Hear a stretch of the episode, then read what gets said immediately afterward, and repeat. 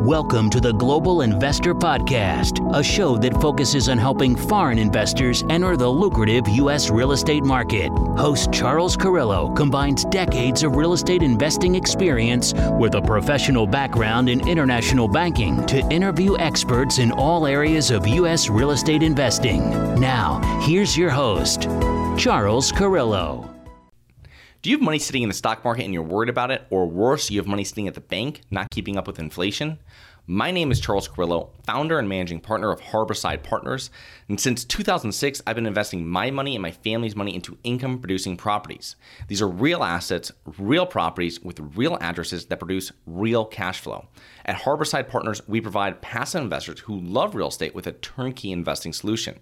If you want to put your money to work in real estate but can't find deals, don't have the time to get funding, and the last thing that Productive People want to do is manage real estate. We find the deals, we fund the deals, and we manage the tenants, the termites, and the properties.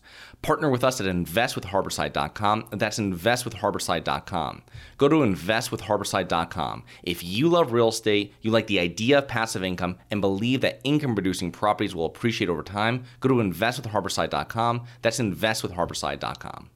Welcome to another episode of the Global Investors Podcast. I'm your host, Charles Carillo. Today we have Jay Tenenbaum. He has acquired over 1,000 distressed mortgage notes and properties in over 40 states. Uh, previously, Jay worked 20 years as a former debt collection professional. He is currently a partner and president at Scottsdale Mortgage Investments, where his firm has closed over 300 deals on mortgage loans valued over $75 million with an average discount of 40%. So thank you so much for being on the show today, Jay. My pleasure, Charles. Thanks for having me. So, give us a little bit of a background, uh, both personally and professionally, prior to getting involved with real estate investing and mortgage note investing. Sure. So, I've got a, a very kind of a interesting journey, if you want to say. So, um, I grew up in Denver, Colorado. Uh, my mom owned a catering service for since I was a little kid. My dad owned restaurants. So, you know, I was uh, always exposed to, to that life and didn't think, you know, really didn't know anything other than that. Um, the one regret I have in that is as I was uh, grew up, I was a you know, busboy, waiter, bartender. I never I had the whole run of the kitchen of the house of the restaurant, and I never spent any time in the kitchen. So I can't cook, and I really regret that actually. um, but one night, my father and I, which we had dinner just all by ourselves, which wasn't at home, wasn't at his restaurant. You know, it was kind of a of a pink unicorn kind of thing. And he's like, "Hey, get out of this business, go get a profession." I'm like, "Hmm." All right, I'm like 20, two years old, I think, at the time. And I've been, you know, bartending and making a lot of, had a lot of cash in my pocket, you know, young guy. And I kind of knew, it kind of resonated because I, I was working with guys who were like in their late 20s, early 30s going, you know, having a great time bartending. But I knew I like a, like a professional, professional sports career. I didn't want to be their age doing that still. Right. So um, I checked in, checked out, um, how to, you know, go to law school, go back to school, finish my undergrad in a year, which I, I was on a mission.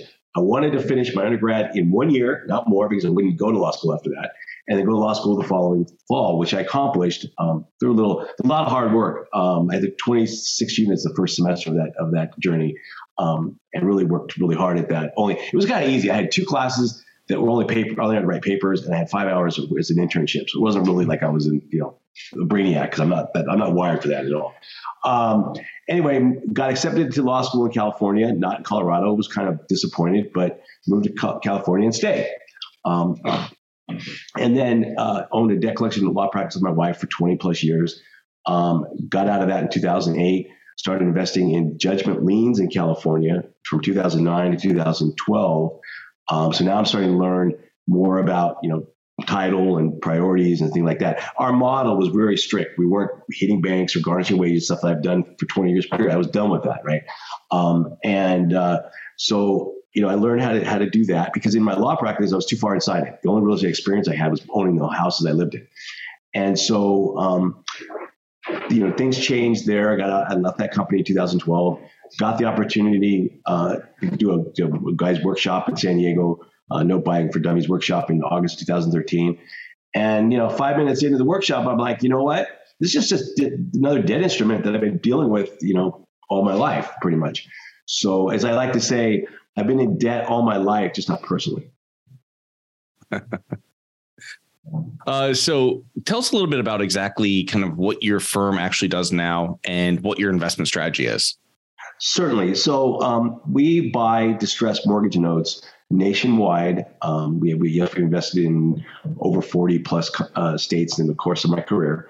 Um, we're buying primarily now portfolios from large large hedge funds. Um, uh, basically, you know what a dis- buying a distressed mortgage is. You you know bought a mortgage, you stop paying on it, it gets sold from bank the originating lender, Bank America, whoever, down to hedge fund A and you know Goldman, and Goldman resells it, or HUD or Freddie, Freddie or Fannie sells it to a larger hedge fund, and then it gets you know kind of, kind of coming down the food chain at a little different pricing. The discounts are still phenomenal. Um, they've gone up, you know, with the economy, they've gone up and down a little bit um, as they as they will, um, but you're still getting at a, at a decent discount. Um, our strategies have, have sort of evolved and changed with the times. Um, in the beginning, you know, several before the interest rate hikes, whatever. I mean, you pivot, you have to pivot, you have to be resourceful, right? Um, before the interest rate hikes, we were, you know, we're in the position, we are the bank. So we take our, we're pretty aggressive in, you know, taking our assets to foreclosure because if, you know, a, a, a mortgage note sitting on a shelf is not going to work itself out most part, right? Um, so we're pretty aggressive starting foreclosure. And either we were getting paid off at auction, meaning we're owed, let's say we bought a loan for $50,000 and we're owed 100 grand. And with the economy being what it was, property values being what they were, you know, it was some third party, you know, uh, investor at, you know, attending the live auction somewhere would pay, you know, 150, $200,000. Now we didn't get that extra money. We just got paid off 100 grand. Right. Um, and some of the some of the, the, the, the results we got over the last couple years have just been extraordinary about what these guys are paying for this stuff, right? Um, I'll tell you a quick story. There was a note we we went to auction in Hawaii, and we were owed like three forty some thousand dollars, and um, we bought it for like two seventy, right? Uh, we owned it for like two months and it went to sale. And the winning bidder in 15 minutes, boom, done. And the court required, though, in that state, that the that the bidder that the court confirms the auction sale. And because of the spike in COVID at the time, this was late 21, um, the court kept postponing the hearing. So while the auction was June of 21, it was postponed from September to November. It finally went off in January of 22. Now, the good news is that the third party bidder at the sale in, J- in June still got the property. The bad news is because it was allowed to be bid again at this co- at the confirmation hearing, Instead of paying 343 for it, he paid 540 for it. Wow. I mean, it's great. And I actually saw it. I was on vacation in, in, in uh, Honolulu a few, a few years ago. Blue collar neighborhood, you know, just nothing to write home about. But you know, that's kind of the, you know, this, the, the, the things that go on. Now, as the economy has changed a little bit, and, and let's say, for example, I was owed I bought it for 50. I was owed 100, but only the property's only worth 120. Right. And let's say I wanted to take it back because I, I could, you know, fix it, flip it, and make it worth 250. I'm just, you know, giving you a hypothetical. So because I can play with legal balance, maybe I'll set legal balance at full legal balance high. So I'm almost guaranteed I'll get it back. Mm. And prior, prior to interest rates, we were okay with, with doing a lot of that, right? Because our flips were, were, were outstanding. Now that the market's changed, we're more this if that scenario happens, we're probably would set it for less than what we're owed, but more than what we paid for, just because we'd prefer to be taken out at auction still. Okay. We really don't want it. We really don't want to flip. Um, the other thing we do is we um, we've gone back to kind of our roots. Um, we're really doing a lot more aggressive on doing loan modification with borrowers and keeping them in their homes. Okay. So all these assets are all residential homes. Correct. They're all secured by single family one to four units. That's our bread and butter. Can you explain? You went back to it about what's owed on the property, and then you also you had two different balances. Let's say for that, uh, you know, regular one and a legal one. Can you explain that? Sure. So let's say you take out a mortgage for hundred grand, and you pay on it for five years and the principal and all the payments you made, um, a certain amount of is applied to the principal reduction. And let's say the balance is ninety five thousand dollars the day you stop stop making payments. That's called the unpaid principal balance. That number doesn't change. The legal balance, however, is the unpaid principal balance, and then um, adding all the accrued interest and arrearages and penalties and late fees that accrue so the time you stop paying till the time we go to sale.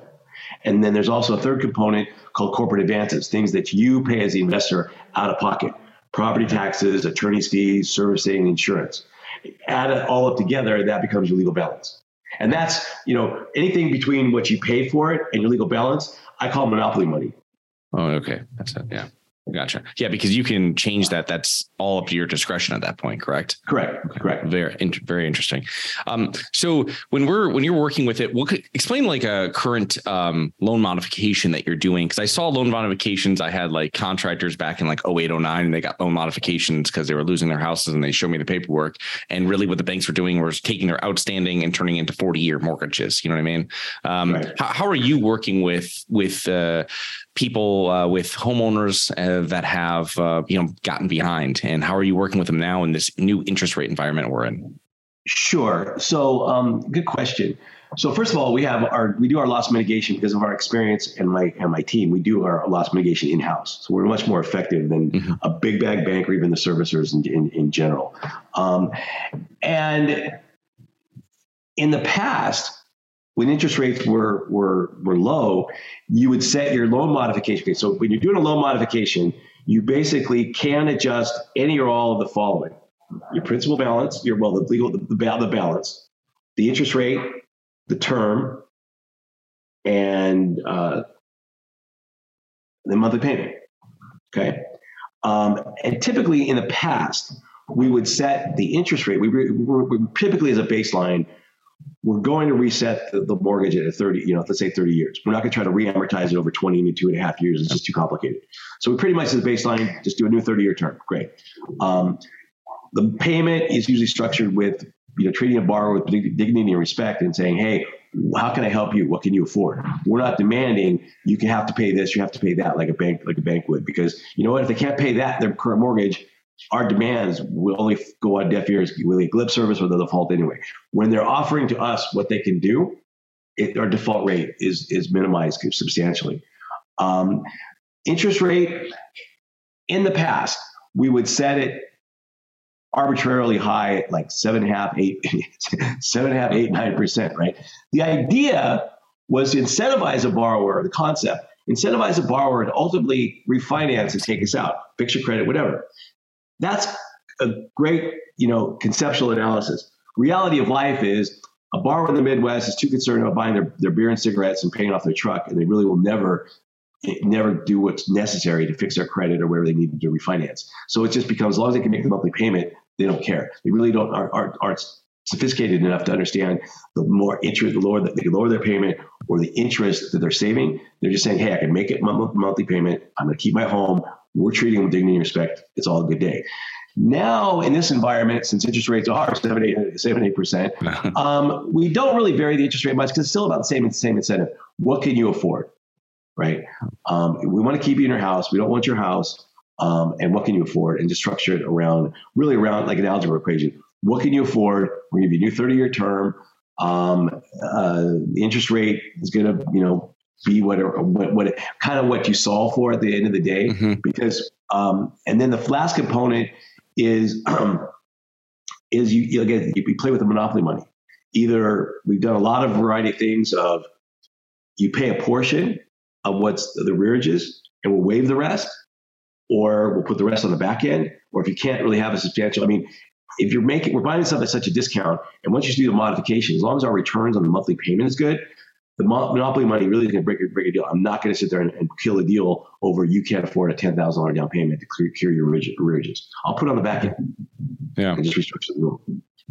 So for exit strategies that you have, really, you're um, it, the loan modification sounds like really the best way because you don't have to go through the whole foreclosure process. Um, what do you go through the foreclosure process very regularly? Uh, I mean, is it a high percentage, let's say, of mortgages that go, you know, that are not performing well? You know what I mean? Is that do you go that route, or you really focus on the loan modification? Because I would think that's kind of the best way of going. Well, okay, we're we're an investor, and you know, money never sleeps. So it's really a matter of uh, a couple things. One is I would do a loan mod with everybody, but the but the common denominator is the borrower's got to cooperate. Yeah. Not all borrowers will yeah. cooperate. Um, so we're really, really a fan of, of, you know, initiating foreclosure, you know, pretty aggressively because I always say action dictates reaction. You start foreclosure, you, you call a borrower, you know, for three weeks straight, he doesn't respond to you. You start foreclosure, now he's calling you. So again, if they we do foreclose on those who can't get out of our way. Now, having said that, we also buy a lot of of, of um, reverse mortgages. So the borrower's already dead, so you can't do a loan mod with a dead person.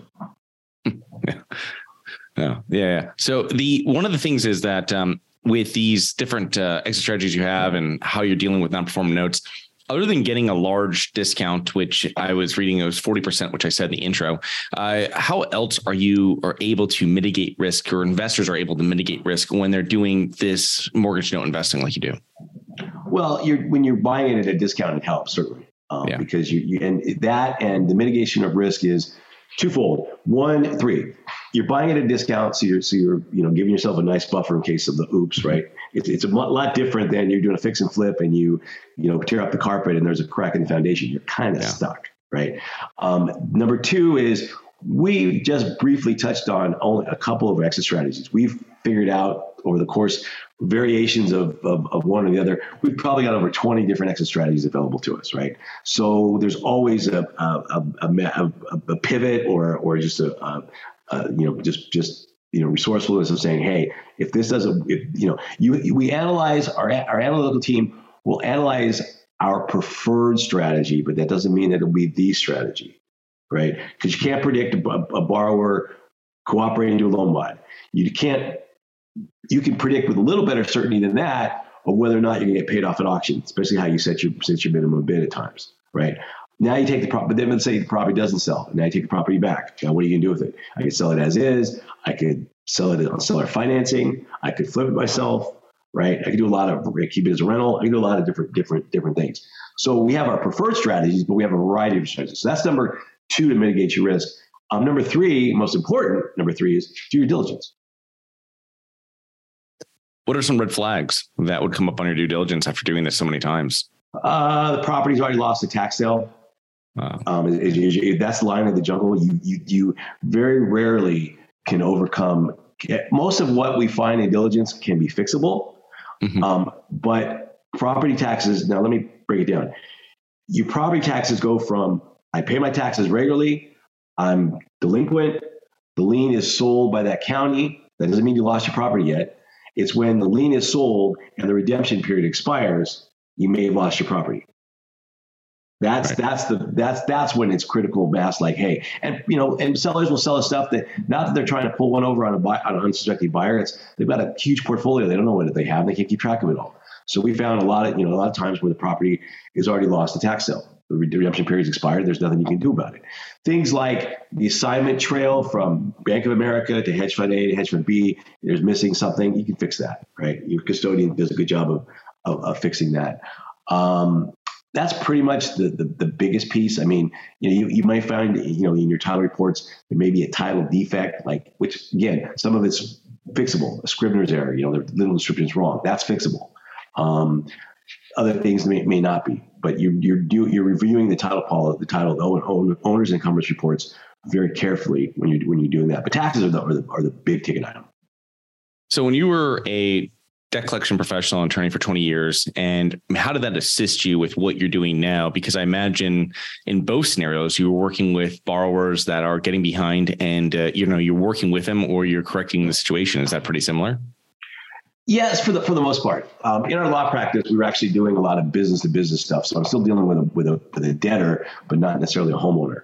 Right. Um, but but it does it does give me the experience to talk to. And when I first started out, I was doing a little, modification myself. It does give me the experience and expertise to speak to a borrower without you know getting tripped up by you know FDCPA. There's things you know I, I do. We used to get more involved in running um, out of state investing masterminds. And in that mastermind, there was two things that I always told, you know, in our lectures. And that was one, there's one piece, it, basically we're an open book, right? There's no secret sauce to this stuff, right? One thing I can't teach, second part piece I, could, I won't teach. The can't teach is I'm not going to teach anybody servicing. You're going to use a third party servicer because the application of payment, payments with federal regulations are just too complex to do it yourself. So we never advise that. Debt collection, I'm not going to teach someone in class because, um, again, 20 plus years, um, your head would explode if I gave you all that, dumped all that knowledge on you. And two, I don't want to be taken out of context. Somebody says something stupid to a borrower and they sue you, and they're like, "Hey, you know, they took they, they took it wrong." So I won't teach debt collection. Uh, I, I strongly recommend using, you know, building your team with, with professionals who are experts at it Could you get certified in, in debt collection and, and, and credit counseling. Um, our my my junior partner, team lead in the in the uh, loss mitigation department, is is has ten years plus experience doing that. So I can I don't have to do low, loan mods to myself. He's very expert in what he's in what he does. Um, so you I, you don't do this at home. You just don't. The um, one of the things is that you're saying about when non-performing mortgages, you can't get in touch with people, and this is something you know I, I see from many years of uh, self-managing and owning rental properties that uh, you know there's when people are getting behind, it's difficult to get in touch with them. Can you kind of go through you know high high end uh, what exactly would be your process with a non-performing mortgage? Like, you know, how does that work? Where you're trying to you know contact borrower you're trying to work with them. And where is it? Because i know you said like your last thing is really the foreclosure which really gets them on the phone. But give us can you give us like a little overview of how you do that when you're when you're just getting into a non-performing note and working with that? Sure. So basically you know it's kind of similar to like a you know the sales approach you know touch touch touch kind of thing. So what happens is you buy a loan and you're getting, you know, the borrower's getting a notice from the prior servicer saying, "Hey, it's been, you know, fun, you know, you know, being managing your defaulted loan, but now the loan's getting transferred to somebody else." So I get a letter from you, and I've had borrowers call me upon the letter, going, "Hey, okay. you're, the new kid in, in, town. Great, let's work something out, right?" Because um, there's always this this this time frame where people react, and you can't ever predict when or when or how it'll be. Um, and so they're getting the letter you know, first, and they're getting a letter from my new servicer saying, "Hey, I'm the new kid on the block." Right? Um, we're making the outbound calls. Right? They can choose to ignore them or they won't. Then they get the demand letter from the attorney. Right? Because I always say, I always say we set a backstop. So we're not sitting around making calls and calls and calls for six months, hoping they'll get in touch with us. Mm. We'll give it a reasonable amount of time, and once the loan's boarded, we'll start foreclosure. Because again, we're actually trying to create the action to create the reaction. So they get a demand letter. Maybe they call the demand letter. Maybe they call when they get they get served. Maybe they never call and the property goes foreclosure. I, we can't predict that. We do know that when they do call us, we will treat them with dignity and respect, and we'll work something out. All you got to do is get out of your own way and, and make it happen. But again, you know, the timing that people call. I had a guy call me one time years ago on the eve of foreclosure sale. Right? Why he didn't call? The reason he didn't call before then was good. Was there was a reason he didn't call before that. He called because he was lived in Minnesota. He worked for the railroad. He just got a 65% wage increase. His child support obligations just finished, and he paid off his truck. And that gave him the ability to call me up and make a deal. I told you, paying off trucks is important, more important than living, than And not because it's your shelter if you lose your house. It's paying off your truck is just a priority to people.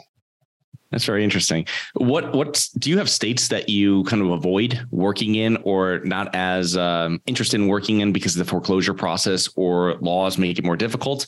And which ones would you kind of lean more towards into uh, interested sure. in working? So that's a good question. So going back to something you asked me before with regard to my legal background, um, we focused, we touched on, or responded with how you know I can effectively talk to a borrower, but my legal background also gives me the you know the insight and kind of the the uh, the objectivity and the resourcefulness to say, you know, it, to solve a problem, like if, if something, if we have to make a decision of how to, you know, fix something or do something else. And I'm not the bad client to our attorneys because we have attorney network all over the country and I'm not licensed at all anymore. And, and I'm not licensed in their particular state anyway. So it's a matter of, I defer to their wisdom and I don't want to be a bad client, be an overbearing client. So I don't know, I don't memorize all the laws or regular policies and, and procedures in that state, but I can certainly give them you know guidance and say, hey, I would do it this way, or how, you know, if we explore doing it this way, does your does your state allow that procedure to happen, right? Um, but having said that, um, uh, so what was the I'm sorry, I've left my, my, my train of thought. About uh, states, uh, states oh, that yeah, state. you know. For so I have I have a love hate relationship with with the state of Illinois. I've done very well financially, but the time frames and the bureaucracy and the procedures just are pathetic. Um, because of my legal expertise, I've know we, we set up a, good attorney network. For years, we always were told and advised by just the industry itself to stay out of New York and New Jersey, especially New York, because the time frame was too long. Well, once upon a time, we go to a conference, we find an attorney who says, "Wait a second, I can, you know, if you haven't started, for, if you buy a loan that hasn't started foreclosure yet, then we can do it federally instead of state, and we can do it faster. So while people are running out of New York, we're running in because we're getting good discounts to justify it. So the, the, the, and the last piece of it is when you build a pipeline, like I said, we've got about 300 plus loans in, in, our in our portfolio right now.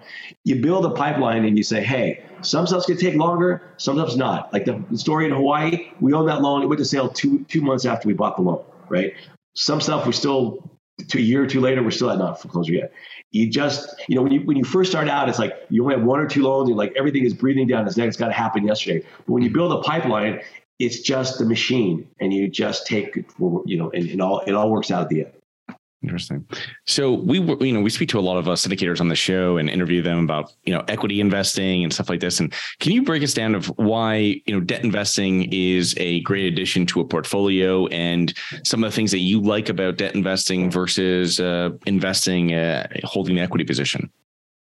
Sure. So, I mean, obviously, um, we've been fortunate um, it's a relationship-driven business to where I've got relationships with with uh, with other hedge funds that uh, you know we, it's kind of getting incestuous. And as as as I started this business, I would have the fortune of, of doing business with a hedge fund or, or so that said, okay, and it's kind of like I used to call it a forward flow, meaning I could call you up every other, every month, every other month, whatever, and say, what do you have now, right? And they had inventory to, to keep feeding me, right? Mm-hmm. Um, so I haven't really worked with you know tons and tons of hedge funds because I've always had this this forward flow type relationship.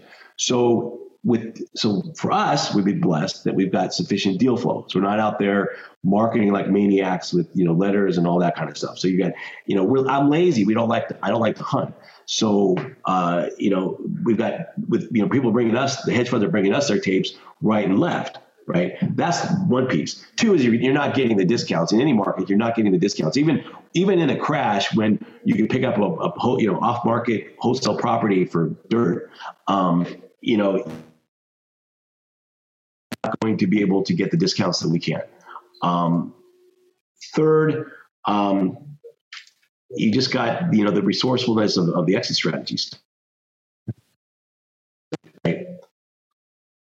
So um, there's really, I mean, there's really no other, and and the the, the, the different options. You know, the, the, the, variety of options, you know, is, is what's it, why it's a, it's, it should be a, diverse in anybody's portfolio but it's not it's it's it's not a common like not everybody everybody's enamored with multifamily fix and flips. That's what's on that's you know the wholesale like that's what's on everybody's radar, right? This is a unique strategy. It's not for the faint of heart, and you got to be patient because again, not every loan you buy is going to go to auction in two months. Yeah, interesting. Uh, so dealing with real estate investors and real estate owners for many years, I mean, what are common mistakes that you would see real estate investors or note investors make early on? From a note investing standpoint, they're just not sufficiently. They're, they're, they don't have the sufficient expertise. They, the biggest thing is they, they make two big two big mistakes. Which one is they overpay for the loans, they don't know what they're doing. So one, they're not going to do very well, and they're not going to stay in the business very long. To, for us, it hurts because now our sellers are, hey, if I can get it from this schmo over here, I, why am I selling it to you for less? That's tough right? Um, so you got to be you got to be sufficiently educated, sufficiently trained, or just tag along with someone, you know, partner with someone else who can show you the ropes. Um, that that I think is key. I learned that way. My first deals were with others that knew, that knew even though I had had experience, legal experience, legal experience with debt instruments, etc. I still partnered up with others who, who knew the, the ins and outs of the note investing world specifically to help me along. And that, and even because I don't know, didn't know everything back then, I still know everything. Um, so that that's truly major important. Uh, Jay, so going from uh, a bartender, attorney to now into your current profession, how has your relationship towards money changed over the years? Um, it's not so much the relationship with money; it's a relationship with time. Mm, yeah. You know, de- de- you know, bartending, you're, you know, you've got, you know, one or two days off and your, and your evenings are, you know, placating others and enjoying yourself. But your life is you get home at three o'clock in the morning and you sleep till whatever, and you get back and do it and do it again. Um, our law practice, we grew to 45 employees and it was too, we are too far inside it. I had no time. Um, here, in the beginning, I had no time because we're managing a business, but you know we're blessed that we've got a terrific team um, uh, terrific staff, and so we're, you know I'm able to, to manage my team rather than, than doing doing it myself. So I'm always seeking the abilities to carve out more time in my life, spending more time with my family, taking more vacations, things things like like that.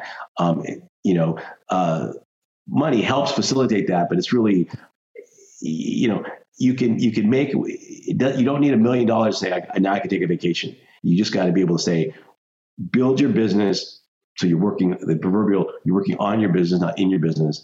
And my my advice is, you know, life's too short, and you just need to, you know, strike the balance. And I'm a workaholic by trade. I enjoy what I do. You know, I, I, I do adopt the motto of, you know, for those who love what you do, you never work a day in your life. And I certainly subscribe to that.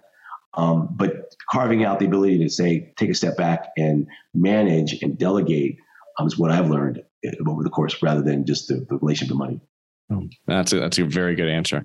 Uh, so as we wrap up here, just one last question: What do you think are the main factors that have uh, contributed to your success over the years? Um, good partnership with with, mm-hmm. with a current partner. Um, building building a, a, strong team behind us. Um, you know, we're very. My guys are, are my my our staff and junior partners are very very collaborative among each other. Um, we're very blessed. I mean, we're a small company. We've got 10, 12 employees and junior partners. So we all are, are collaborative amongst each other. And even in this environment where it's all remote, um, you know, the days of, and there's some, there's, there's still, you know, we've all, we, we, we, we, we've been exposed to Zoom by necessity back in, in 2020. Now we're, now we're, it's, I think I, I subscribe to that thought. It's, are we doing Zoom by necessity or by desire at this point? Because we had a firm retreat uh, back in April.